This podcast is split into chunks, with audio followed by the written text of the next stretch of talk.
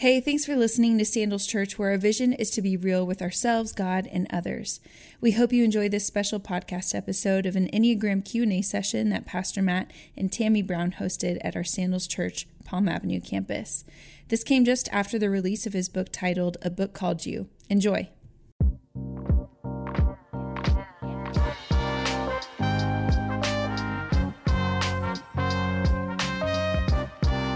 How's it going? So my name is Majesty. I'm, a t- I'm 23. I'm an Enneagram 3. Um, uh, one thing I look at in particular is I'm trying to word this question correctly, but I learned about the Enneagram. I've seen your sermons on it, um, and I love it uh, for starters. But in my daily life, I learned the Enneagram. My girlfriends learned the Enneagram, but it's difficult to take it in my daily life because people are refusing to take the assessment or it's how would you word it? Or do you want to? I mean, it's this thing of we all, like you said, have blind spots. I'm sorry, my name's Amy. Nice to meet you guys. Um, but so we all have blind spots. We all have things that we don't like to see, and you know whether we're Christian or not. But especially if someone is not a Christian in your workplace and stuff, and they are continuously living in their weaknesses, they're happy in their chains, so to speak, because they don't necessarily want to look at it. So I think what a Majesty might be trying to ask, correct me if I'm wrong but is just how do you implement Enneagram into your daily life without making assumptions of people either, because they really haven't taken the test either. And you don't want to put people in that box, but you also want to learn how to love them better. If that no, makes sense. that that is a great question. It's one we've actually been getting a lot lately. Is like, how do I get other people to take the enneagram if they don't want to? Well, the first answer is you you don't. People have to want to be real with themselves. They have to want growth, and so the best and and really only option that you have is for each of us to take the assessment, figure out what it means for us and how we can become better. And part of that's going to be to become self aware, but also to become curious about other people. So each of us work with people that are different than us, that are motivated by different things. That's what the Enneagram is. It helps us understand what motivates us. What, what we're driven by. I'm driven by safety and security. Matt's driven by success and achievements. So, knowing that about yourself is part of it. The other part is to become curious about other people. So if you have people in the workplace that um, maybe have high one, they, you, you probably would know this because they get a lot done. They're very administrative. They don't forget, but also they can be critical. They can always go, you know what could be better? Because it's part of how God made them. And so how you engage with each of those styles, if they're always helping with everything, or if they're always outdoing, um, if, if you work with some eights, eights are fantastic leaders, but also if they're not careful, they can run over everybody. And so to be, you know, you can't type someone else because you don't know if you're meeting actual them or the, the them that they've kind of become to survive in their world. That's super, super important to know. But you can be curious about people and how you're experiencing them to say, like, this person is always super direct with me. Well, you might be curious that I bet this person has a lot of eight in them. They're not meaning to hurt my feelings, they're a direct person, and so you learn to be direct with them. If the person is always critical, you can start asking questions like, okay, but what is going right? What is the best way? Or like, what, what's our margin for error if you're, if you're working with a one? But you can't force other people, nor would we want to, because we want people to be able to come to that on their own. We're not able to change or force anyone, but you can be curious about people the same way I'm sure at some point tonight we'll talk about being curious with our kids. And so I think it's a really great question, but the answer is knowing the enneagram your style and understanding the other styles so we tell people you know you don't you might not become an expert on every style nor do we want you to. We want you to become an expert on you but having an understanding and it gives you a different heart and compassion for people. And once you have that, you can understand different strategies to maybe work with them. And the book will help you that with that because it helps you. Every chapter has how to love this person or how to engage this person. If it's not you, it's probably someone in your world. And so that that is a way to just go that you're going to have to pivot each. How many parents are in here that, with a, more than one kid? Okay, how many of your all your kids are exactly the same? Matt and I have three kids, and we have to we have had to learn how to parent three different ways. Because how we engage with our oldest, who is a very high eight, is different than our middle child, who's very high four, to our son, who's very high five, primary style. We've had to learn how to pivot, and we all need to do that in, in those relationships that matter to us and, and could potentially, if it's a workplace thing, put us at risk. But I guarantee the more you become better, I, I believe that other people will notice that. The Enneagram will never work when we use it as a weapon it's a tool. And when we try to force it on other people, it becomes a weapon. But when we take it for ourselves to become the healthiest version we can be, it becomes a tool, I think, that motivates and inspires others to become the healthiest version of themselves. Yeah, so back to your original question. Uh, so I think there was kind of two there. So one was with dating, um, you know, I think that that's something that you would want to do is date somebody who's curious to understand themselves because I think that that's more helpful that you're you're finding a genuine person because a lot of people especially young people are still figuring out who they are and that's why I think marriages oftentimes end up off the rails because you start dating a person who's one way and then they completely change and they and I think we say they change. I think what it is is they just became more true to themselves. So the sooner that you can find the true person the sooner you know if that's the person that you want to date and, and, and if there's a match there. But oftentimes for, for, those of you who are single you know dating is kind of faking. You know it's kind of like i'm going to try to get you to like me so i'm going to listen to your music i'm going to dress like you uh, you know i'm going to go to those you know games like when we dated you know she would go to a football game and then i found out like she hates that stuff and i was like oh you know okay oopsie yeah so Man, good stuff. Great, great, question. Great question. Great question. All right, who's next? Who would like? Oh, perfect. Right here. Uh, why don't you stand up, introduce yourself, and go to your question. Hi, my name is Zach Rosenberg. I'm a eight wing seven, and my question was, lately I've been kind of struggling with wrestling with I don't know how I fit in with my style. So how do I do that in a healthy way? Can you repeat the first part of your question? Did you hear it? Let me. Do I understand this right? You're an eight wing seven, and you're curi- you're wondering how your style comes out best. Like yeah. what it what does it matter?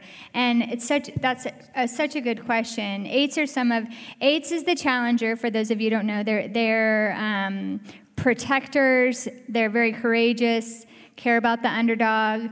Um, but they can be abrasive because they're going places. Eights are leaders and they're forward thinking what's the problem and how, I'm, I'm how am i going to solve it? What needs to be done? Eights come out of the triad which means when you if you hear the phrase triad and some of this language we say tonight just this little side note matt and i actually did an episode on the cultivate podcast which is for women but this one it's a two part episode for everyone where we really get into the language you might hear with the enneagram what do the different things mean? But triad basically is saying where's your center of intelligence?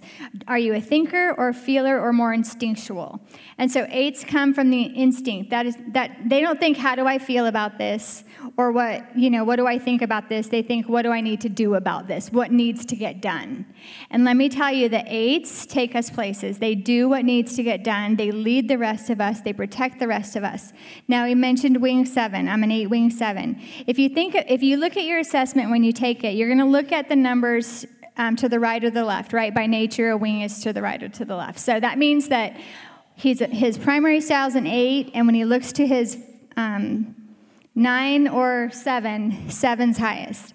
Sevens are the joyful person. They're the fun. They look for the silver lining in it. So, and they, they will, can do that. They can solve critical problems and do it in a fun way. Like, what's the best way, but the most um, efficient way. And so you actually probably have a lot of leadership uh, gifting that is super important.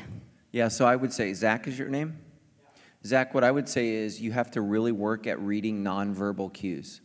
So if you're an eight, you know what you think, you know what you want to say, you don't want to be at this stupid meeting anyways, because if everybody just listened to you, we would get going.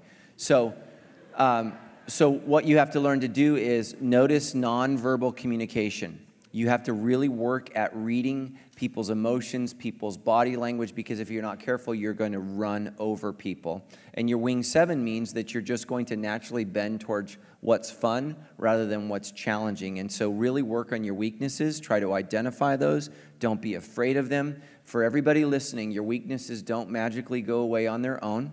Uh, you have to address them and deal with them. It's why, if you've ever been to an AA meeting, they begin with these words Hi, my name is Matt. I'm an alcoholic. You state the problem first so that you can begin your path of healing. And uh, when I was a, a, young man coming up um, in the 90s, literally we were taught to ignore your weaknesses and focus on your strengths. And I can't tell you how many of my contemporary pastors have failed because your weaknesses don't go away, they get bigger. So that's what I would do is really, really work hard at reading people's faces. You know what you want to say. You don't have to worry about that. Your question was clear, uh, it was crisp, bam, you had it.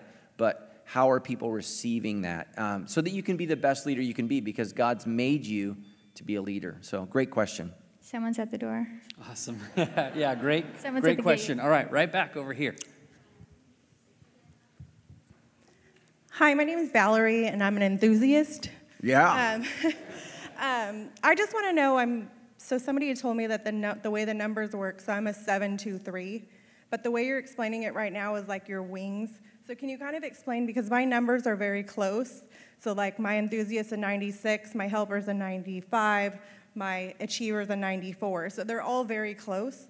So do I need to learn all those three styles and learn the different but, things, or do I just yeah? so we do it differently. So, um, you know, when people say you're not a number, you're not. So what did you say your numbers are? Seven? Two, three. Seven, two, three? So I would look at that as like a spiritual emotional address. It doesn't tell you who you are, but it's going to help you find yourself. And so um, I think that I would focus in on, because she said they were pretty high scores, right? I would focus on those three high scores, not worry about the wings, and really say, how, how do these three numbers fit into me? We merely answered his question because he said, I'm an eight wing seven. It's just Enneagram language, um, and it can go, it, it, you know, this stuff turns into like, psychobabble if you're not careful. It just goes crazy. We answer that on the podcast yeah. too, so maybe listen to that. Not to not answer it now, but we do go into that on the on the podcast about the Enneagram. But you know, if you go into most Enneagram teachings or books, it'll say like, "What is your primary style?" and you stick with that. I score 99.9 healthy and unhealthy as a loyalist. but I score like 99.8 the helper, and like 98.9 the perfectionist or the reformer. And so for me to ignore how much I'm influenced by helping people and by reforming would be to minimize and ignore a whole part of who I am. So I think of it as sort of like my sixth, the loyalist, is in the driver's seat of my life. The, my first filter, lens that I look through about what motivates me is what is, going what is the safe route? What, am I secure? That's either literally, physically, or relationally. And then my two comes into play because I, I like to help people. I can see needs where they need to be met. How do we need to get this done? And then the one. So we say, look at your top three. That doesn't mean, and some tests, all of them are low and there's one super high one, then you focus on that one. But we would say, like, what are your top highest scores? Because they're all influencing you. They might influence you in different ways and to different degrees, but again, like Matt said, you're not a number, but but these numbers, and they're only for they're only numbers, you guys, because it's a way to organize the styles, but it helps you find you. So, so when I know Matt's top three numbers, which are three, eight, and seven in that order, I can say to myself, "Oh, okay, he's he's motivated by Success, he's a challenger, that eight. That means he's not going to be bullied or tell what to do or follow directions, and he doesn't really care about rules. He cares about where we're going and how we're going to get there. And seven, he wants to have a lot of fun. When I understand how much that impacts him, that helps me understand who Matt is, and vice versa. Yeah. That's an enthusiast. awesome. Very good, man. Great. There was stuff. one right up here. There was. Oh, perfect. Here we go. Hi, I'm Clarissa. Um, I just want to say that your relational remix um, changed my life. So the Enneagram changed my life. I'm a four, and I'm 22 years old. And I just wanted to ask um, this question because I struggle a lot with comparison and envy, and I know a lot of like my small group girls and a lot of girls that I um, lead to also struggle with this. So how do you acknowledge envy and take steps to not compare yourself with others without being overly self-critical and self-defeating? Yeah, I, I, think the key is to comparing yourself to who you were yesterday. Um, I think, you know, at, at, the, at the end of the day, when you stand before God, Clarissa or Clarissa? It's Clarissa. Yeah. Clarissa. Yeah. Uh, you're not going to be held accountable to me or anyone else. You're going to be held accountable to God by who He created you to be. And um, I think, especially with social media, uh, I think most of it's just evil and awful. Uh, and uh, for a four, it's not Enneagram, it's Enviagram. and and, and, and just so you know, you know, those people are fake. I can't tell you how many times I've done marriage counseling with a couple who I know are considering divorce. And then I look at their Instagram and they're on the beach sipping wine, talking about their endless love for each other. And I'm like, where was that in the session? Um, you know, it's just fake. And it, it constantly makes us feel like we're missing out. And so, um, so in the book, I talk about um, King Saul. And um, I, King Saul gets a bad rap because of how he ended his life, but he truly had a beautiful, amazing life, and he was a leader. Mm-hmm. And a lot of people don't see fours as leaders. But what really drove Saul crazy was when he started comparing himself to David. The second David took his attention, and the key verse in the scripture it says, Saul has killed his thousands, and David his ten thousands. That's what people were singing. And he didn't hear, I've killed thousands of our enemies, he, all he heard was David, and he, he loses it from that point forward, and he becomes focused on everything he's not. And what makes me so sad about Saul's life is when he died, Jews are brutal towards their kings. They're just totally honest. And but with him, they loved him. And he never he never understood how deeply loved he was and how unique he was. And um, so what I would just say is is you are unique be who God's called you to be. You are loved, you are redeemed, and just really try to figure out who you are and compare yourself to who you were yesterday. Because in this life, um, you know, I mean, you're a young person, and one of the lies we're told is we're all equal. I'm not equal to who I was yesterday, and I'm not equal to who I will be tomorrow. I struggle every day. And so, what you need to be is you need to be up to the task of who God's called you to be today. And I, I, said this, I don't remember if I said that in the sermon or not, but God does not love you guys equally. He loves everyone in this room uniquely. And, and the sooner you realize that, there's just freedom to not be, you know, anybody else. Bob Goff says, don't try to be anybody else, or don't, don't try to be anyone but you because everyone else is already taken. That doesn't mean we can't learn things from people. We can't say, oh, that's interesting or whatever. But envy is, I wish that was me. Mm. Beauty is, she's beautiful. He's smart. Wow, that's incredible. Envy is, why am I not that beautiful? Why am I not that smart? Why didn't I create that? And, and, and really moving to a heart of appreciating beauty where you just say, um, wow, God is so incredible. He's made so many amazing things and amazing people. Um, and just trusting that you're a part of that. And so envy is really, really uh, challenging and really difficult, but what it forces you to do is really wrestle with who God's called you to be. And so I think ultimately out of that struggle can, can be something amazing. And so I, have been wrestling with, um, I read the Bible every day. That's not to brag, it's because I'm a sinner uh, and I need it every day. And the verse I'm wrestling with today is found in Philippians. And the attractive part is I want to know the power of, of the resurrection. Mm-hmm. Think about that. Paul says, I want to know the power of the resurrection of Jesus Christ. That's beautiful. But unfortunately, there's a comma. And he says, through the suffering with Christ. And I'm like, ah, why'd you have to put that part in there, you know? Uh, I just want to be Harry Potter, scrap, you know, all the, all the, all the stuff. And so God's given you this suffering piece of envy so that you can experience the resurrection power of Christ. And in heaven, you and I can sit at the feet of Jesus and ask him why but your suffering is a part of your journey to become the beautiful person that God knows you to be, and He's calling you to that. And really, all envy is, it, it's inviting you to a path that isn't yours. It's saying, Come over here. look over here, and Jesus is saying, Come to me. You're the beautiful Clarissa that I've called you to be. You're, you're wonderful, amazing, and strong and powerful. And those are, and those are the things that, that God wants to speak over you. He knew you by name before your parents gave you a name. And you have to trust that and not deviate from your path mm-hmm. that God has for you. Listen to these words. I know the, the plans I have for you, says the Lord. I mean, just, just go through your Bible and just, just underline every time you see the word you. And I think, especially for those of us who's been raised in church, we don't even hear you in the great commandment. And you shall love the Lord your God with all your heart, mind, soul, mind, and strength, and you shall love your neighbor as yourself. Self love is the beginning of healing. And so, Jesus Christ died on the cross for you because he saw something beautiful, amazing, and incredible. And you discover that. So, another one of my verses, sorry guys, I'm, I'm verse guy. Um, is your real life is hidden within Christ in God. There are things about you. This is so, so trippy. There are depths to you that you don't even know yet. You're like in the shallow end, and God's inviting you to the deep end. Now, there's some scary stuff in there, but there's some beautiful stuff in there. And so I, I just appreciate the fact that you recognize your sin and your challenge, and just know that, you know, my sin is lying. Like, who wants that one? You know, it's, you know, especially like when you're a pastor, I'm like, trust me. You know, it's like, um, it's terrible. And so, um, yeah, she, Tammy wants to talk to you. Sorry. I would say one of your starting points is probably found somewhere in gratitude. The beauty of the gifting of the individualist, some people call it the romantic person, is you, the thing that you mimic here on earth that Jesus in heaven is you see beauty where other people miss it. And you can look all around. The key for you is to see it in yourself.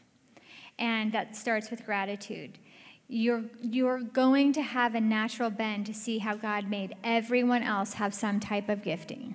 They're good at this. She's great at that. They're wonderful at this. Again, and like Matt said, we're throwing social media on there that nothing is real. So, the key for you in your own spiritual formation is going to be to use that same thing towards yourself. Here's what I bring to the world. Here's what's good about me. And it's, it's rooted, it's going to be rooted in gratitude, not for what you don't have that you're seeing in other people, but for what you do have. And the more you can start to develop what you are, that's when, where you find that freedom to be the best version of you of who you are. And so the struggle might be even coming up with what is beautiful about me, but I bet you have parents and friends or family or close people in your world that you could say, "Hey," because it's not coming from a place of like hey, tell me how amazing I am. It's, it's helping you, it's holding up mirrors all around you from people who love you so that you have a starting point for where you know to show gratitude for what, everything that you have and, and start to turn the tide of always focus on what you don't have in that envy to what you do have. But the key for you is always going to be rooted in gratitude. Thank you, guys. Great question. Awesome. Awesome stuff. Okay, who do we got? I'm going this way. I see back here. Awesome. Hi, Liv. Uh, hi, I'm Zach. Um, I took the Enneagram when I was 16, and I was just wondering if the numbers are able to change the more you get to know yourself. For you, yes. What? Yeah. For sure. Yeah, because you said you took it in 2016. Uh, when I when I was when you were 16, 16, you're yeah. 18 or 19 now. I'm almost 19. Yeah, I would take it again. So, so when you're when you're at 16, now you're 19, you're beginning to see yourself as yourself. When you were 16, you're still seeing yourself, and I don't mean this just about you, Zach. I just know who he is. Um, uh, I don't mean this specifically about you. You see yourself primarily through your parents, and so parents in here, when you say, "Should my kid take the test?" They, they, they have not separated themselves from you yet fully. So they're going to mimic you in a lot of ways, which hopefully that's a good thing because you're modeling Jesus. Um, but they haven't yet discovered themselves. So yes, I, I would I would take it again. And um, I, I think the test is ten bucks, and you're college students. so if Yeah, you I'm need help broke. with that, let me know. Um, but but again, guys, we don't make any money off that. That's actually the, the university for the it- it- that we- yeah that we pay that straight over um, to them. So I'm not trying to like this is not like a Ponzi scheme. I, I would just say. Um, I would say yes for you. I would. Cool. All right, thank you. Yeah, that's a great question that we get asked a lot is should my kid take the test? And, and the answer is no. The Enneagram world uh, recommends at 18 years old because that is sort of the first time that they're stepping out on their own from being the you the person they are and then the person they have to be to function in your family right? Because we all have to figure out how to function in our family of origin. And so that's kind of the first time. Now here's what we do recommend is and i've used this word a lot um, today i don't know if i've used it a lot tonight but is to be curious. Now if you have young kids or you have friends in your life it's a good opportunity. You're probably seeing a good picture of who they are and how they process and how they're motivated. You can be curious about that. But until they kind of start on that their own journey in that way, that's exactly what you should do is I, I see instead of saying you're such a 2, you're such an 8, you're such a whatever number, to be able to see I see a lot of 2 gifting or 3 gifting or I see a lot of helper in you. I see a lot of enthusiast or individuals in you. Um, because you're they're still unpacking and figuring out who they are. So 18 is the first time. The other i'm just going to answer this even though no one's asked it yet. The other question we get asked so often is should i retake the test? I took it last year. Um, should i retake it again so i can get better scores? That's why I try to say assessment, because there's no getting the the assessment is just for you to have a, a, starting place, a launching a launch pad to where you're motivated and what influences you from the inside out. And so after that, you can put the, the numbers aside. If you have super high healthy and super high unhealthy scores, what that means is that when you're when you feel safe, secure, loved you're probably ex- exhibiting much of the beauty of that style. And when you don't, you're coming out as the brokenness of that style. And, and I think all of us are sort of navigating that track simultaneously all the time. I can go to work and be in one kind of a mood and then come home and, and hit, hit that 99.9 brokenness all in the same day. So we're all sort of a mix of the beauty and brokenness. So all you need to know from the assessment is what might motivate you. Lean into that be real with yourself about how does that look for me because how it looks you might know two people that are like i say this a lot matt and our executive pastor dan Simbardi, who maybe is here tonight they're both threes but how that comes out of them is so different because they're unique. And so, how does your style look for you? How does, like I loved right here, she shared about envy. Like, what does envy look like for you? What does fear look like for you? What does pride look like for you? This week we talked about the helper. The course into that is pride, is how does that play out for you specifically? Because it's going to play out different because you have your own set of unique giftings, then you have your set of parents and everything you had to be for them and their brokenness that came out onto you, and then your friend groups or any trauma you've experienced, all of that starts to layer on top of us. What the Enneagram can help us do is figure out how we're managing all that so that we can start managing it in a healthy way. But you don't even know that until you start knowing who you are on your own outside of your parents and your world. Like I I say this, Matt and I are both tend to be more aggressive. I'm I'm an aggressive 6, he's an aggressive 3, has a lot of 8 all three of our kids, one of their highest scores is a nine, the peacemaker. Do you think that's how God made them? Or do you think that's who they had to be to survive two parents like this? right? So now, you know, they're trying to figure out who am I outside of my parents when I don't, you know, because they don't they don't want to come at us because they're getting in trouble at the end of the day, right? So who, you know, how do they have a voice with their friends to stand up for themselves? How, do they, how are they declarative, that nine? How do they say what they like and what they don't like? And how do they have good boundaries for themselves? Because with us, we just trampled over them. You're our kids, you're doing it our way, the way we say it's how it is because we said so. It's not until they're out of our care where they can start going, wait, what are my boundaries? What do I like and not like? And so I hope that answers that question. Awesome. Great question. Cool. All right. Still got a time uh, for a couple more. Perfect, right here. Hi, I'm Shelby. I'm a two wing three. I'm married to a very high five. Mm. And I wanted to know just some tips knowing that I am a two wing three. My primaries are seven and nine. How can I best understand and love on my husband who's a five. It's still so much of a mystery, the five to me. I am reading up about it and trying to learn more, but since you're taking questions now, I'd love to hear what you have to say.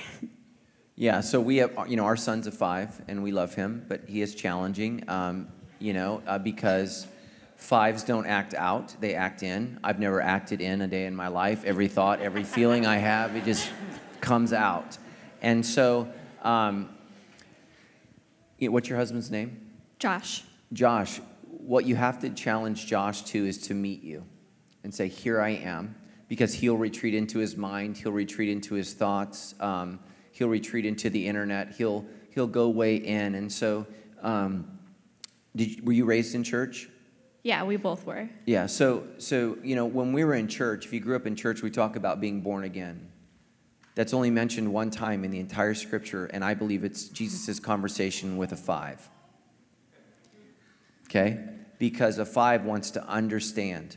He's trying to understand and research Jesus, and Jesus is saying, You can't get there, buddy, from here.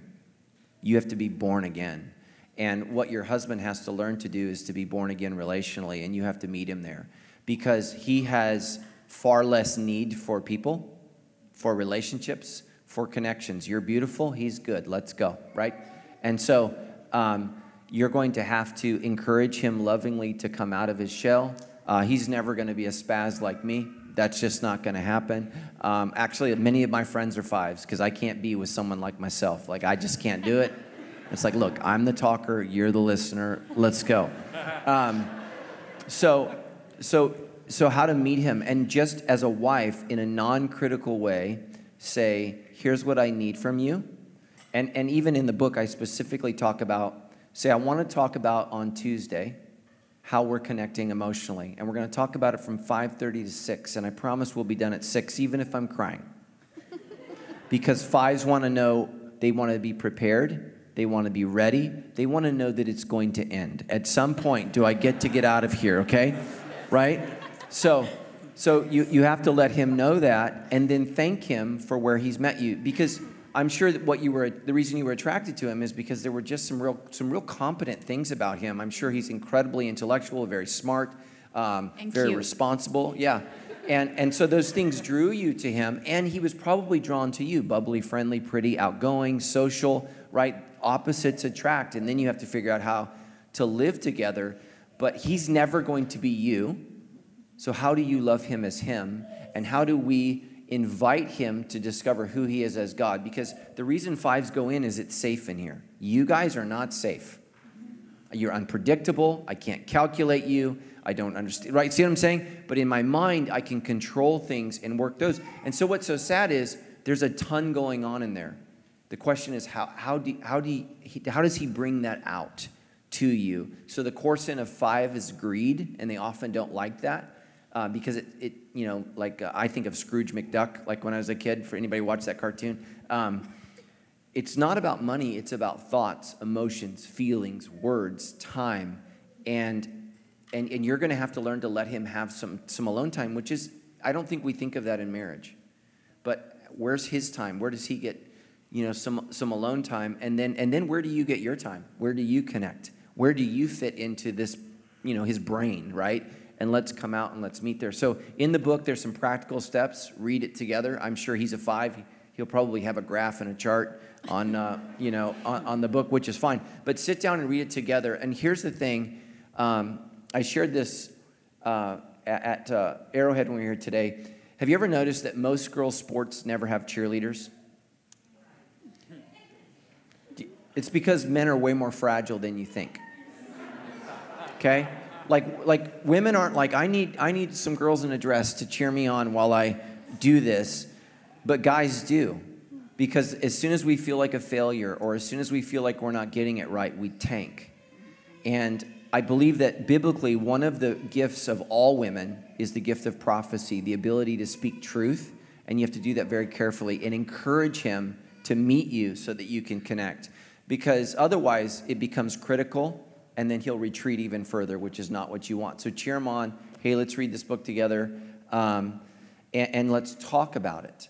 Because right, competency. So he's gonna, you know, he'll probably know more about the enneagram than me in a week, right? So, um, and meet him there and just say, hey, here's, here's who I am and here's what I need. And just, you know, remind yourself of that beautiful, amazing man that you met and let's push towards that. But that was a great question. I'm talking too long. Go I was going to say, we do have a lot of friends married to five, so we actually deal with this quite often. And so we have some pro tips that a lot of our married couple friends do is like if they go to an event together, they drive separately so that he can leave when he's ready or she can leave when she's ready. It's not just men that are fives, and he could stay and be social. And understanding that, not resenting it. Knowing that, that going was like, the extra mile of Chick fil A, that second mile was even showing up to the event and saying, when you're good to go, like I want one dance with you on the wedding dance floor, then you're good to go, then I'll stay and hang out with my friends or be ready to go. So there are some strategies like that. Fives are all in the thinking triad. They are they value competency. And so if you come at him with all the feels, he, you're just you're going to get nowhere. So it's probably better to process some of that with a close friend, kind of narrow down the feels so that you can come with the few that you're ready for. Um, in and also, one of the best things that you have to offer him is to help him know how he's feeling because he's always thinking and neglecting that part of who he is. So, a good thing for you to be doing with him is to say, Don't tell me what you think about this, tell me what you feel about this. And then give some time because he has to probably think a long time about how he feels. But yeah, and just to know he's going to express himself different. I remember I shared about this this morning, but my I was taking my daughters to he, he's not going to like that I share this Taylor Swift concert, and two older sisters, right? This Ethan's like, but he, I didn't get him a ticket, and he's like, I want to go, so I'll get him ticket to Taylor Swift. The whole time, the girls and I are just like going crazy, and he's just like standing there like staring out. And I'm like, dude, I paid $200 for you to be here. Like, he's like, I love it. I'm like, really? Tell your face. You know, like I was so frustrated because he expresses himself so differently. And so now I just, I, I have tried to release my expectations for how Ethan's going to express himself. It's not going to look like me. I don't need him. Because I think, well, looking, having fun looks like this. That goes out the window for a five. I hope that helps. So much. Thank you. I'm Yeah, going to use you. that Thank tip. you. Yeah. Awesome. Awesome. All right, we got time for a couple more. We're going to come up front here. These are such good questions, you guys. Thank you. Hi, I'm Rachel. I'm 23, and um, I'm a six, so I totally relate to you, Tammy. and uh, my brother's a one, and um, I've struggled with um, my relationship with my older brother for my whole life. Like we've tended to butt heads a lot, and I've tried to be patient with him because he's a one, and he's very disciplined, and I really respect him. I really look up to him. Um, but lately, there's times where I don't see him that often because he lives further away. When I do see him, he tends to kind of criticize me in front of my family, other people, and he'll be like. Um, you know, I would be like joking around, usually like different, like how I, you know, not, I, I don't really joke around that much. And he's like, Rachel, like, what are you doing? Like, don't do that. Like, that's weird. And it's like embarrassing. And so I recently confronted him in front of my family at the dinner table, and it was just awkward, and I felt kind of happy about that. But I guess my question to you is, how can I? We've all been there. That's why we're laughing. We're like, yeah, we yeah, we know what that's like. It's yeah, I definitely got to stand up to him. So I guess my question is, how can I best stand up to him in a godly way, and also like try to rebuild our relationship and be loving towards him, even if he's, you know, it's hard to get along with him. You know, that is that may have something to do with Enneagram, and it may just have something to do with being siblings, brother and sister, family, all of that kind of stuff. Part of it is being secure in who you are and knowing who you are, so that when he's, you know, the the reformer um, tends to be very critical of others. They see what's wrong when healthy. It's so that it can be improved to to increase efficiency. When unhealthy, it's just critical. And I think that that probably, and this is what I would say, could give you a heart for your brother, even though that's probably difficult because he's hurt you, and you've probably had to feel like you've had to put up some defense with him. Is that um, a lot of times, ones, the reformers, they're critical to others to mask how critical they are of themselves. And so, the more critical he is towards you, probably can give you some insight to what he's doing with himself inside. And so, they tend to really I, I, I have a high one in me and there are seasons when i just i camp there and i live there. And i tend to start being like well everyone else gets to get it wrong. How come i never get to get it wrong? And a lot of that's my own thinking. The one is the most inner critical and is to themselves. So what you're seeing with a, with him as a one i always say it's like the tip of the iceberg but what we're not seeing under the water is what's happening inside about himself just to know that he probably lives in this critical spirit towards him all the time can give some compassion for that, even if it doesn't change his behavior towards you, and figure out a way to say that, like, hey, it hurts my feelings that, like, can you, I, you've said a lot, everything I got, I'm getting wrong. What am I getting right? What's good? And just challenge him to start in that way. But you're probably going to have to learn how to not take it so personal and just have a heart for him that he, he probably lives in on a hamster wheel that never ends of self negative talk. Yeah. So I would say this. Um, so your brother, you said he's high one. Yeah. So he struggles with anger as his core sin, and, and really where he has to learn to move to his grace. And the best way to get him there is to give it. So grace unlocks intimacy always with God, in marriage, with siblings. And so what I would just say is, what's your brother's name? Matthew. Oh. Uh, wow, this got really personal. Um, I would say, I would say, I wouldn't do it in front of your parents unless it doesn't go his well. His biggest fear is going to be that he's Yeah. getting something wrong, Yeah. and now it's public. So I would say this, Matthew, I just want you to know that I love you and I've already forgiven you. So, so you lead with love and grace. However, because I love you so much and look up to you, what you said really hurt my feelings, and I would appreciate it if you didn't do it. Don't expect him to get that. He's probably going to belittle, put you down, and just say, I love you and I've already forgiven you. Please don't do that again. So you have to lead with love and grace because a one doesn't know how to experience that.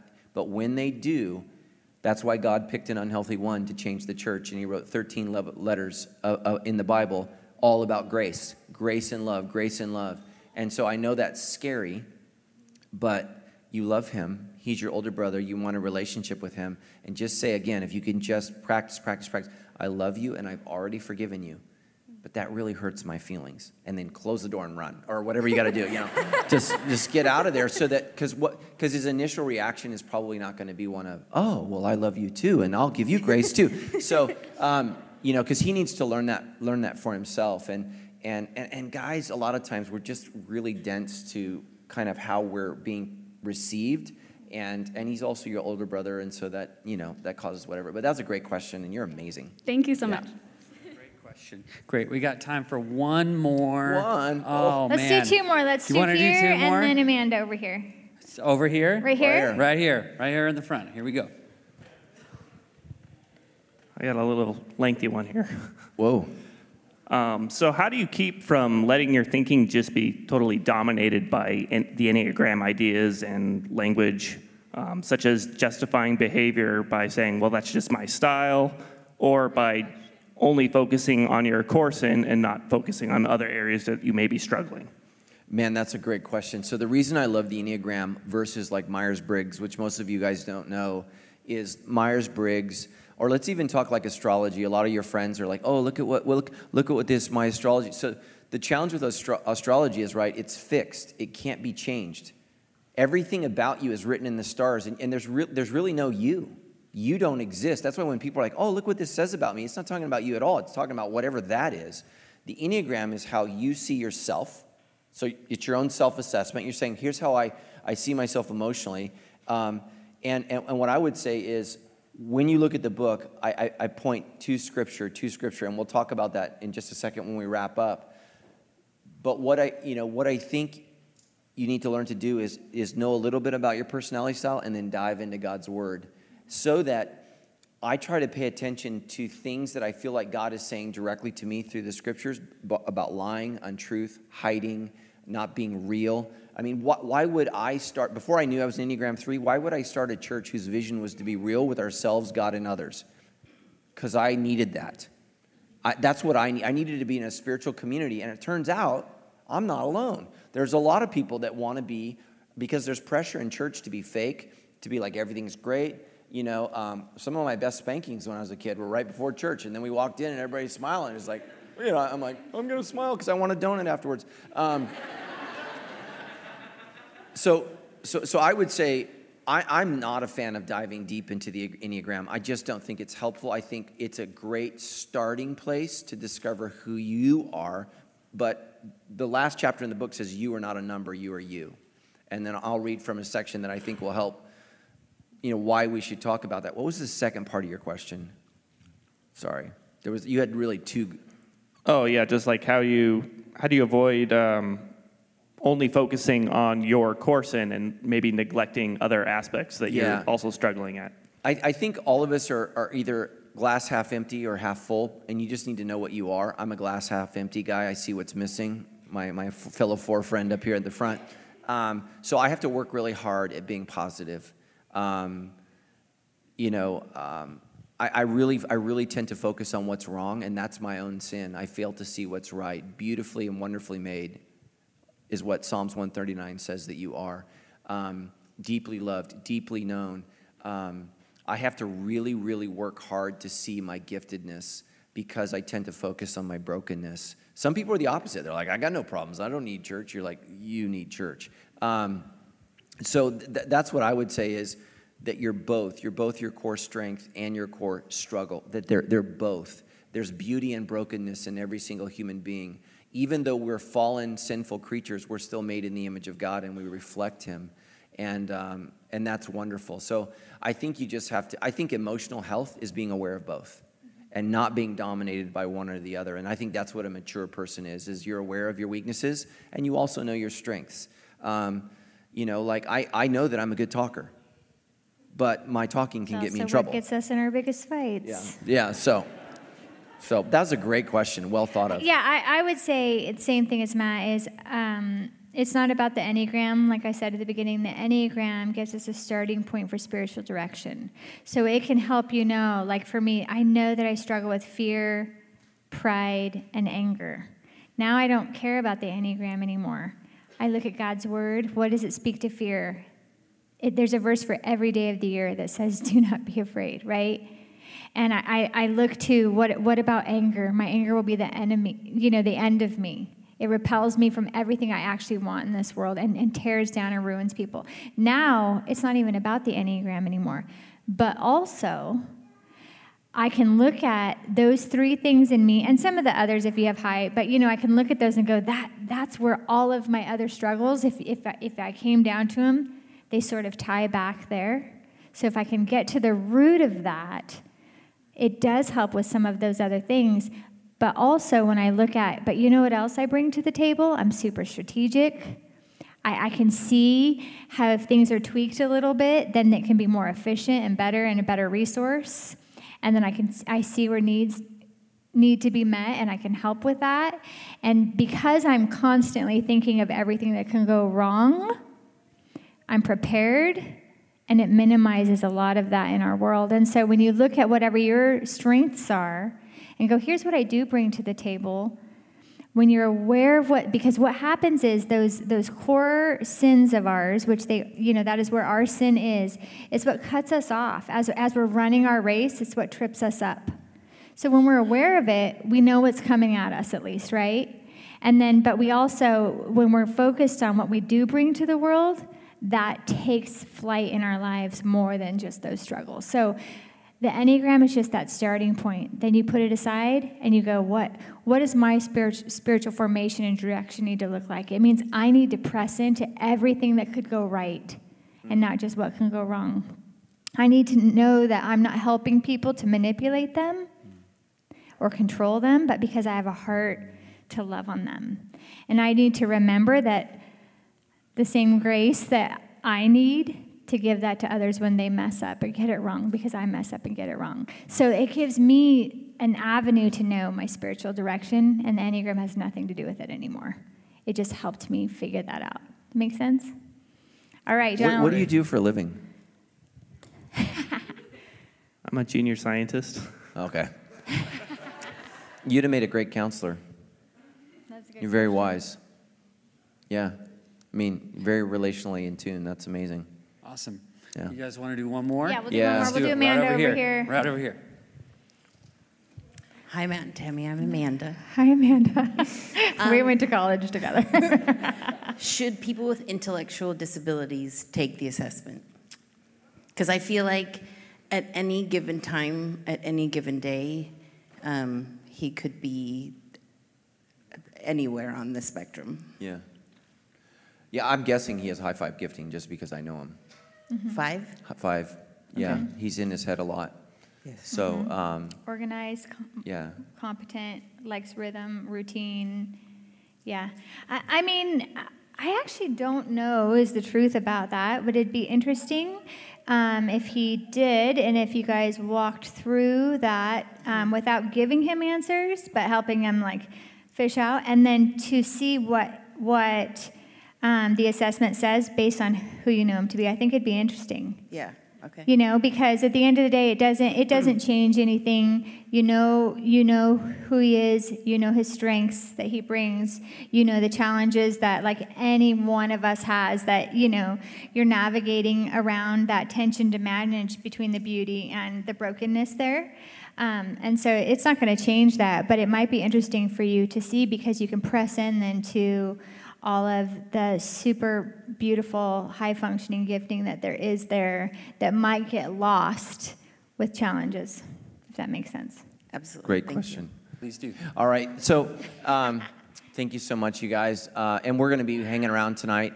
I want to. I just want to just challenge you guys tonight. Um, the reason I wrote this book is because I want my life to change lives, and I want my life to lead to people uh, experiencing eternal life that's only found through Jesus. And a lot of your friends, they're never going to go to church. They're, they're, they're not interested in sandals. They're not going to watch a sermon. Uh, they might not even want you to pray for them, but they will for whatever reason because the Enneagram's kind of a fad. They'll, they're interested in that. And so I want to read to you just a chapter out of the last book. Um, the last book. The, the- I want to read a paragraph out of the last chapter. And, and it, the last chapter is What's My Number? So here's the good news you're not a number. You were made in the image of God. The Bible teaches that before the foundations of the world were laid, God knew you. You and I have no idea when before the world began was, but I'm sure fives will have a chart and a graph that explains it. Amen? And the ones will add corrections to improve upon it later. Before the Enneagram was even a thing, God knew you, and He loved you so much that He sent His Son to die for you on the cross. The Enneagram can help you unpack yourself to see what God has made. It can help you see the good in you that needs to be blessed, the bad in you that needs to be changed, and the brokenness in you that needs to be healed. But the Enneagram, despite all its wonders, is not Jesus. It is full of wisdom, but it is not full of God's Spirit. It can help your life, but it cannot provide new life. The Enneagram can only help, but it cannot heal. Only Jesus of Nazareth can heal.